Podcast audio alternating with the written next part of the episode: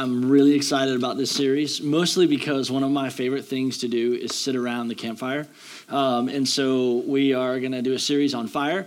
Uh, one of the things that I have learned a lot about fire in the last year and a half I like to do fires, and one of the guys that go to church here with us does it a lot. Uh, his name's Dustin, and what's really funny is Dustin uh, doesn't do campfires in his backyard; he does it in his front yard, which is a really weird thing. So we sit in his front yard at the campfire and just and hang out, and uh, we get talking about about the significance of fire over the years, and uh, it's really crazy. It's different. Fire to us now is different than what it's been throughout all of mankind's history. Fire was probably the first significant, I wouldn't say invention, but when, we, when man learned to control fire, it changed man's strength and significance on the earth, if you would. So I thought about a few things uh, with him that fire has done for us. Uh, one, I don't know if you like to watch Bear Grylls or any of these shows, but they'll tell you the first thing you do if you're ever in the woods and you're stuck overnight is you build yourself a fire. Well, me and Teresa like to watch some of these weird shows, and uh, these guys are down in Africa in the bush, and there's lions, literally lions around them. And they just build a fire. And they use this as a number one method to keep away animals. Animals are afraid of fire and they think that it's uh, something nervous. And so it's not just a source of comfort to have light and push out darkness, but it also keeps animals at bay. Fire has been used for medicine. You look back in some of the old war stories, when they didn't have a, a medic on hand and someone got shot in the leg or someone got stabbed or their leg got cut off, they burned that sucker and it brought healing and took out infection and took out any of the other stuff that was going on. I mean, fire was a, was a medicine. Not only did it help us have food and produce it, and it, later we would learn that it could create warmth. Um, that warmth uh, would go to on to, first of all, that warmth would go on to make things like brick that would build houses. Later, fire would go on to invent electricity and so on and so forth. And so through the ages, thousands, of, with the exception of the last 200 years, man has gathered around campfire to have fellowship. In their living room, in their kitchen, man would smoke his pipe and sit with his kids and hang out and talk about life. And it was all around the fire after the mom made dinner, dad made whatever, you know, we sat there and we, we talked and we let the time pass. And now the fire, we don't need the fire because we have a house. And now we don't need the fire because we have heat. And now we don't need the fire because we have a stove. And all of this was brought by the fire. And now we don't need the fire because we have television. And so life has moved a lot faster. And when it was more simple, the fire did a lot of things for us. And with that understanding, as you read the scripture, fire was throughout the Bible as a significance of who God is. Because fire was the most awesome thing that man could see. And to represent God, they were like, wow, uh, God is so awesome. fire. Fire is awesome. It is awesome. It is scary. It is powerful. It is dangerous. It is beautiful. It is helpful. It is fire. It's pretty rad. Anyways, I have a my, one of my favorite movie clips of all time. I'm going to show you it right now. Fire. Here we go. I love that movie. That's so cool, and I, love his beer gut. And uh, he's like, he's like, bro, fire! I don't know. Anyways, uh, Tom Hanks is uh, pretty rad in that movie, and uh, fire is significant. So throughout Scripture, God has revealed Himself in fire. Scripture literally says that God is a consuming fire. Mariti again. Therefore, since we are receiving a kingdom that cannot be shaken, let us be thankful. And so worship God acceptably with reverence and awe, for our God is a consuming fire. I don't know who you think or what you think of when you think of the Lord, but He is a consuming fire. This is what the scripture would define as who He is. We find way back in, in, in Scripture, in the book of Exodus, when God, one of the first times that God reveals himself to man is, is there on, on and, and let me take you there in Exodus chapter 3, uh, verse 1. And Moses was tending the flock of Jethro, his father in law, the priest of Midian. And he led the flock to the far side of the wilderness and came to Horeb, the mountain of God. The angel of the Lord appeared to him in a flame of fire from within a bush. And Moses saw that the bush was on fire, but it did not burn up. So Moses thought, I will go over and see this sight, why the bush does not burn up. And when the Lord saw that he had gone over to look, the Lord God called from within the bush, Moses, Moses. And Moses said, Here I am. Do not come any closer, the Lord said to him. So you got to get this picture that Moses is walking in the wilderness and he sees something that's odd. He sees a fire off in the distance. He's doing his job, he's tending a flock, and he sees the Lord and he decides at that moment he has an interruption in his life. Is he going to continue down the path that he's going, or is he going to set a new direction and pursue the Lord? And he, he says, I'm going I'm to go, let me go and see. He decides something in his heart. And I think that that's so important the decision in his heart to, to set out to go and discover the Lord. What is it, this fire? And the fire doesn't burn the bush. What's happening in this scenario? He sets out to seek the Lord. In multiple times in Scripture, God would reveal himself in fire. One of my favorite passages in all of the Bible is found in Revelations when John was exiled on an island. John was one of the disciples and he became old in age. He was the only apostle that wasn't martyred. And so, in order to kill him, they tried to kill him many times. I don't know if you're aware of this, but they tried to boil him in oil. They tried to stone him to death multiple times. And so they realized they couldn't kill this old fart. And so they were going to set him off to an island alone where he couldn't influence anyone. He couldn't make any disciples. He couldn't do anything. He would just be alone. And there on an island, he was in prayer on the day of the Lord, and he had a vision. And from that vision, we find the book of Revelations. And one of the most powerful books of the whole Bible, man. I dare you to read it. The Bible says in Revelation chapter 1 that anyone that reads this book will be blessed. I think that that's awesome. In the vision, he sees Jesus.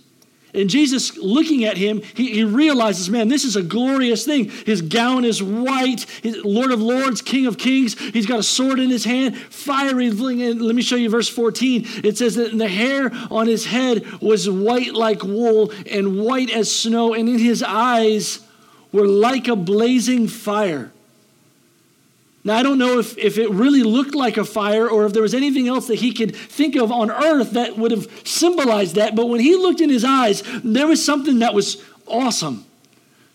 Now, the scripture would say in other passages that the eye of, the, uh, of, of your, is the window to your soul. Think about that. If in his eyes is a blazing fire, what's that say about what's going on in here? It defines the passion of Christ, right? Isaiah chapter 43, I believe it says, it says that I, I have loved you. I, I, prescri- I, I inscribed your name on the palms of my hands. I have loved you.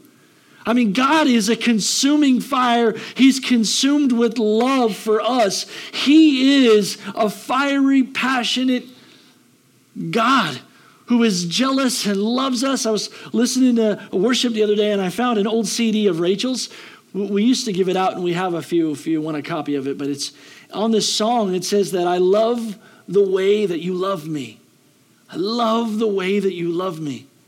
And if, it, if there's one thing I know is that God's love is fiery. His love is consistent. It's unlike anything else. I mean, like it, after the fire is long gone, there are coals. It is still hot. It is still like He doesn't give up on me. He just doesn't. He still pursues me. He still pursues me. He still pursues me. And if there's one thing I know about him is that he is a God of passion. And that's what fire illustrates the most. So the next several weeks we're going to talk about different things that the scripture would illuminate that fire represents, but one of the first things that I think that fire represents in scripture is passion.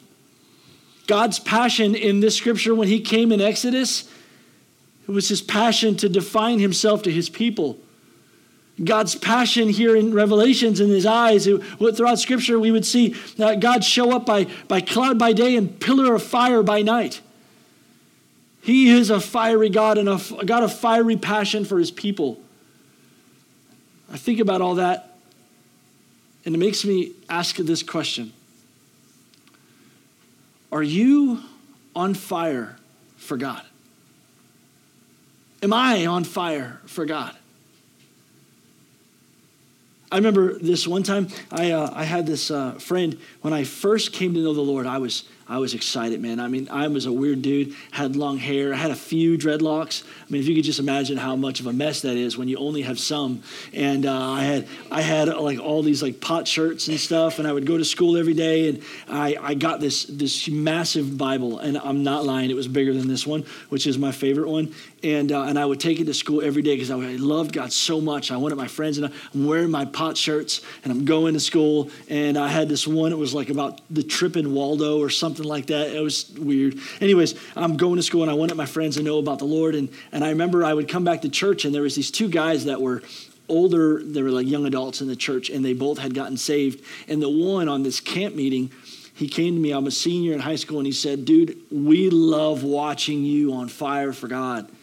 And he said, I just want you to know it'll go out eventually. And I just thought to myself, man, that's that stinks. And as I think about zeal for the Lord, I've asked several friends that are out of state and some of them that are in state, and I've talked about like being on fire for God. I've gotten multiple different answers, and I do believe that that, that fire can change inside of us, that it can mature. And that's what I love about what happened with man when they learned that this thing is awesome and dangerous, but when they learn to control the fire, but also keep it burning in their lives, like, are you still on fire for God, or has it matured to the point where it's not really burning anymore. I don't know if there's anything more significant. Let me show you. I love the scripture, and I, I pray that you guys, I, one of my prayers, honest to God, when I sit right here on, on Tuesday morning and on Thursday, Wednesday morning, and I pray for you guys, one of the things that I pray is I pray that you have a hunger for God's word. Because if not, you're just listening to me, and that's dangerous. So in Scripture, uh, the, the church got launched in the New Testament. Jesus uh, was resurrected uh, uh, uh, up out of the grave, and then he ascended to the Father in heaven. And the church started, and it boomed, man. And the churches were growing. And what was really neat was there was churches happening in a whole bunch of towns as missionaries were going out, and people were getting saved, and the churches were growing. Well, in the book of Revelations, as the book starts, most people love reading the Bible. They stay pretty clear of the book of Revelations. And I don't know why, because it's a fascinating book. I mean, it's really, really cool, actually. And one of the first, like, six chapters is John on this island getting a revelation of Jesus and Jesus giving him a message to a few of his churches. And so John gets a word, and some of the words that he gets are really encouraging about what's happening in the body of Christ in this area. Now, I can't speak of that time because I didn't live there and I don't necessarily understand it, but what I've learned is that people generally in areas live the same way. In an area, there's like a, an attitude. Like, like if racism is popular, it's popular in an area and it's not so much in this area. And if, if, if, homosexuality is popular, it can be popular in areas, but not in other areas. If wealth can be super popular in some areas, but not in other areas. Does this make sense? And so I, I've learned that this is like a means of like the mentality of a people in an area. I think that this is America. And in the book of Revelations, chapter 3, John gave a word to a church called Laodicea. This is what it said. These are the words of the Amen, the faithful and the true witness, the ruler of God's creation. He says, I know your deeds. I know your deeds. You're neither cold nor hot. I wish you were either one or the other. And so, because you are lukewarm, neither hot nor cold, I'm about to spit you out of my mouth. You say, I am rich and I've acquired wealth and I do not need a thing. You do not realize that you are wretched, pitiful, poor, blind, and naked.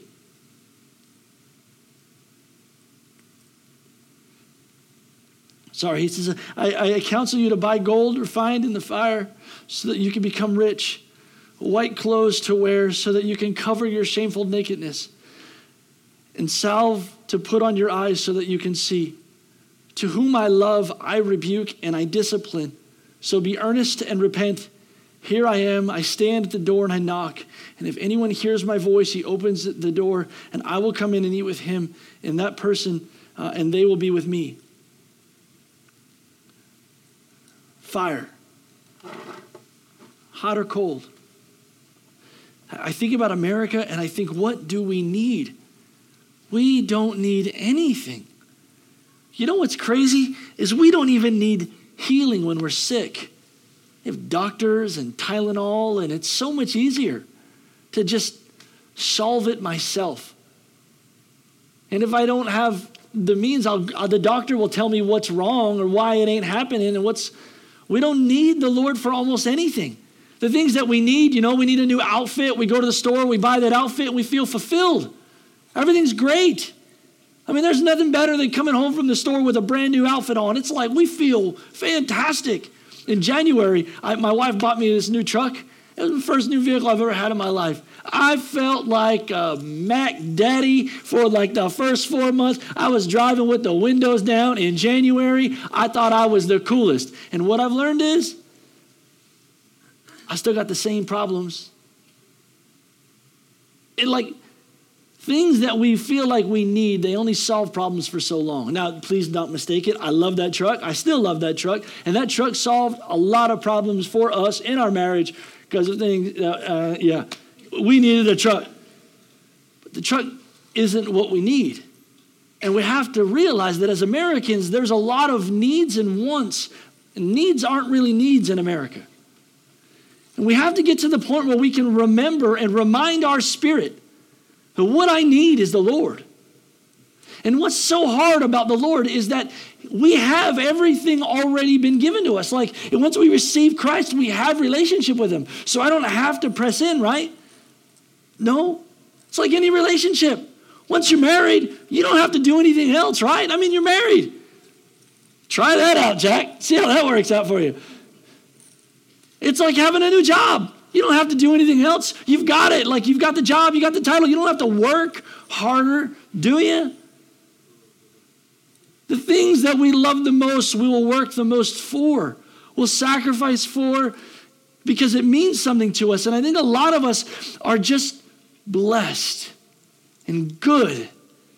And he says in the scripture that because you say that you're, you're rich, that you don't have need, I want to challenge you you need to buy gold from me, refined in the fire. But because you're not hot and you're not cold, I'm going to vomit you out of my mouth.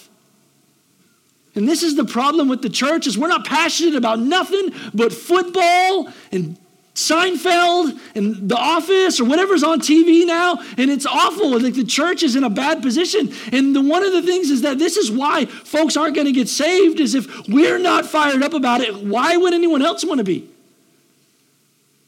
Passion is something that's needed in the church. He is worthy of passion. He's worthy of sacrifice. He's worthy of devotion. He's worthy of our time and our focus. He's worthy. And I ask you, are you on fire for God?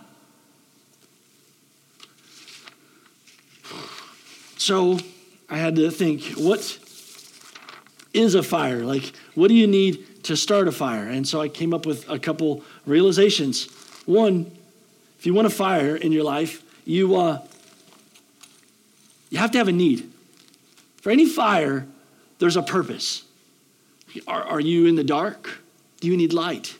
Why would you do all this work to start a fire? Are you cold? Are you hungry? Do you need safety? Do you need healing? What is it that you need fire for? And I think, I wonder in your life, is there a need in your life? And sometimes the need is just that you realize that you don't have a need, and maybe you're missing it. Maybe we're, we're forgetting where all of these blessings are coming from. So the need, and then you have to have a source. And the source of, of fire is always, uh, it's, it's, it's going to be us, you know? Like you're the source of fire in, in, in, this, in this world that we live in. Um, what I mean by that is, John Wesley said it best, I believe. He said, Lord, set me on fire that the whole world will come watch me burn. I love that. In Revelations, or no, in, in Romans chapter 12, it says that, that we are a living sacrifice, holy and acceptable. I, I think about in the, in the Old Testament, they had a fire in the temple that they would do sacrifice on. And that fire was commanded of the priests to never let the fire go out. They had to constantly keep the fire burning in the temple of God, constantly keeping the fire burning. We are that fire. I think about what else does a fire need? I don't know if you know, but a fire needs oxygen. Throughout scripture, like in John chapter 3, Jesus would say that the, the, that the oxygen is the wind of God. It's the Holy Spirit. Like, like the wind comes from where it comes, and no one knows where it comes or goes, and this is the Holy Spirit. And what I want you to know is that it's going to be impossible for you to have a burning relationship with God without the Holy Spirit. What do you mean? Prayer minus the Holy Spirit is boring. It's not it's it's religion it's dead it's clockwork it's i'm here and i'm going to go through my list but when you're fellowshipping with the holy spirit and you're listening there's direction there's purpose there's reward you actually are feeling constantly uh, what's the word called when, when someone is coaching you and saying like this is good that's yeah pray that pray this pray this and you're talking with the holy spirit and he's leading you and guiding you in your prayers or when you're reading the Word. Man. And one of the other things I know that you need when you start a fire in your life is a spark. You need a spark. What I mean by that is the scripture says that the Word of God, let me show you, uh, it's in Jeremiah, I believe. Is not my word like a fire? Declares the Lord, like a hammer that breaks rocks into pieces. Is not my word like a fire? You'd see this in multiple places, but the word of God is like a fire, and, and you, you, you need a spark. And it's going to be so important that without the word, man, you are going to wonder. You're going to live off feelings, and feelings will deceive you. They'll deceive you. They'll deceive you. But the word of God is like a lamp unto our feet. Amen. I mean, it, the Word of God brings truth into my situation that's filled with a lot of confusing emotions. Maybe I'm the only one, but it steadies me in midst of storms. So I think about this. What is a fire how do I start a fire? Oh, here's a cool verse uh, about fire. It says in Luke, uh, Luke chapter 24, I believe, in, uh, the disciples, yeah, 24. It says this, the disciples, after Jesus was resurrected, they walked into Jesus and they talked to him. And he says, they asked each other, were not our hearts burning within us while we talked on the road and as he opened the scriptures with us? You know what I love? Is that when I'm in the midst of a sermon, like I'm, I'm, listening to a podcast or a sermon or I'm reading the word, like I know that I know that this is God because something happens inside of me like nothing else, like no motivational speaker, nothing. I know that God is trying to get my attention because my heart starts turning. God, for you, oh God, for you, oh God, for you, oh God, for you, oh God. So I think about this. You know, David said in Psalms 27, verse 8, he says, you said, Lord, seek my face, and my heart said, Your face, Lord, I will seek. I think about that, and um, yeah, there we go. But you know what's really crazy is uh, we got to have a fire in our life. But a fire can be easily put out. And that's what scares me the most is what happens in the church today is that we can very easily lose our fire if we're not careful. So this is the nuts and bolts of the sermon today is that are you on fire? And what is a fire? Like what are the things that we need to be on fire? Well you have to have you have to be talking with the holy spirit otherwise it's going to dry up and become dead. You you're interacting with god. He is the holy spirit. The father the son the holy spirit. And if we don't interact with god it's just religion you need the word. You need a need in your life that you can apply faith to. So, as I'm thinking about these things, I wanted to just a couple things that'll put it out is one, uh, they were talking about a bushel, you know, like you don't light a fire and put it under a bushel, that the world wouldn't see it. And I think about that, and I think, you know, like when I got married, it was such, to some of you guys, like, it, one of the greatest moments of my life is when my wife said yes. And you know what I wanted to do when she said yes? I made sure that I got a ring and I put it on her finger. You know what the purpose of that ring is, y'all? It ain't for me, and it ain't even for her. It's for all these other jokers out there so that they know. She mine, yo. She's taken. That's the purpose. Songs of Solomon, chapter 4 or 3, would say this way He says that He is my beloved and I, is, and I am His. Because this is what love is. When you're fiery for something, Songs of Solomon is about fiery love. It's about passion. And what you do when you love someone is you claim them. And you want the whole world to know, I'm taken. And when you're on fire for God, one of the things you're going to do is be loud about it. You're going to want the world to know that God is with me. And when I can promise you that this is the difference, when you look at someone that's on fire for God, you can see do they tell anyone about Jesus? If they tell people about Jesus, there's a fire within them. And you can say whatever you want, but if you don't tell people about Jesus, it's like a marriage. You take the ring off your finger, put it in your pocket, and tell me how good your marriage is. And I'll tell you that you're full of manure. Am I wrong? Either we are proud to be His or we're not. If you want to keep a fire burning, you don't put a bushel over it. It'll go out. And there's a lot of good stuff still here. One of the other things that I can tell you right now that I know that I know that I know that a fire needs to burn is it needs a source. It needs sacrifice. You got to keep wood on it. You got to keep wood on it. You got to keep sacrifice in, on your altar. Here's what I mean. When we talk about a fire, we are the wood. We are what burns. My heart burns. Well, I just read you that verse. Did not our hearts burn within us when he shared those scriptures? Yeah, it came alive. Well, if if we stop sacrificing, and we stop putting effort forward, it will die. And one of the worst kinds of deaths is the slow deaths, when it numbs you and you don't realize it. I know his passion for me, that he is fiery for me because I saw what he did for me on the cross.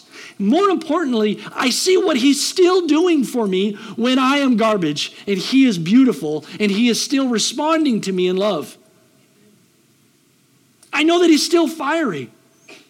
But if we are living sacrifices, if our bodies are holy, then we've got to keep the fire burning. Like sacrifice is love. You can't love without sacrificing. This is the one, you know, I can, I, some of you have heard me say this before. I am 100% convinced kids, children, babies do nothing that benefit me. You know why we love them like crazy? Because there's never been anyone that we've had to give so much for than an infant. And so it's so hard to not love them. They throw up, they cry all the time, they spit up, they poop. You change their diaper, they poop. They need they're hungry, now they need a nap. You have to tiptoe around the house. You can't watch television. Like it's so hard. You're constantly sacrificing for this little baby that doesn't do anything for you. But that's love. That's what he shows us. If you want to love Christ more, turn up your sacrifice. Make it harder. And some people are like, you know what, I don't have time to pray. I wish I did.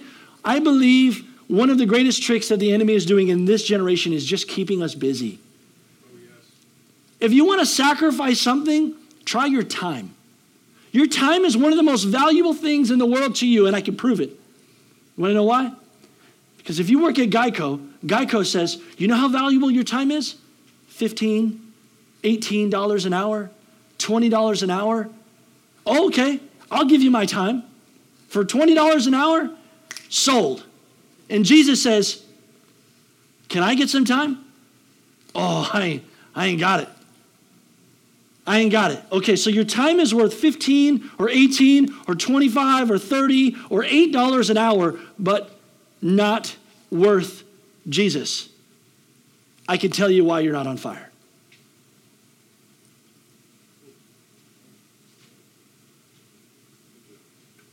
If you want to burn for the Lord, you're going to have to sacrifice, and time is a perfectly acceptable sacrifice for Jesus.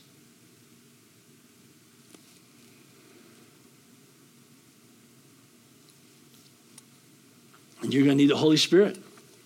And some of us don't know how to talk to him. And I'm, and I'm, I'm telling you that, like, like, I've said this so many times from the stage. The Holy Spirit, like, it's, it's not even mystical or anything crazy. The first thing that you'll learn if you want to know the voice of God, my son and I are talking about it almost every day is what does the voice of God sound like? And I tell him, but you may never hear the voice of God. I'm sorry.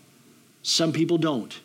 But it doesn't mean you won't hear God's voice. And he says, What do you mean? And I said, Well, look at it this way. Um, if you have a bat, which you don't know my son, but he plays baseball in my house every day.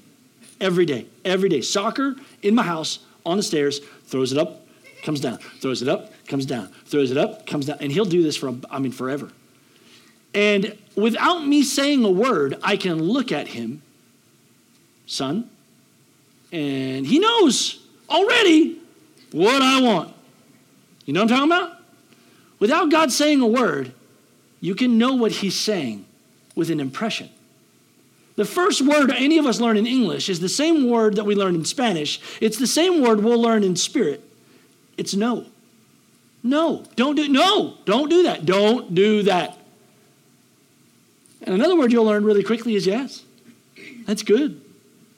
It's good. It's good. It's good. It's good. We see it all over Genesis chapter 1. It is good. It is good and it will confirm that keep moving, keep moving, keep moving, keep moving. Am I on fire for God? Deb, would you come? Am I on fire for the Lord? I don't know if this makes sense at all, but I pray that you can find sacrifice in your life this week. And you can find ways to tell other people that He is your beloved and you are His. I believe that this will set you on fire. I believe that this will set you on fire. I believe that if you share your faith this week, that you will feel the fire of God grow in you like never before. Fire is it's meant to be spread. Man just learned how to control it.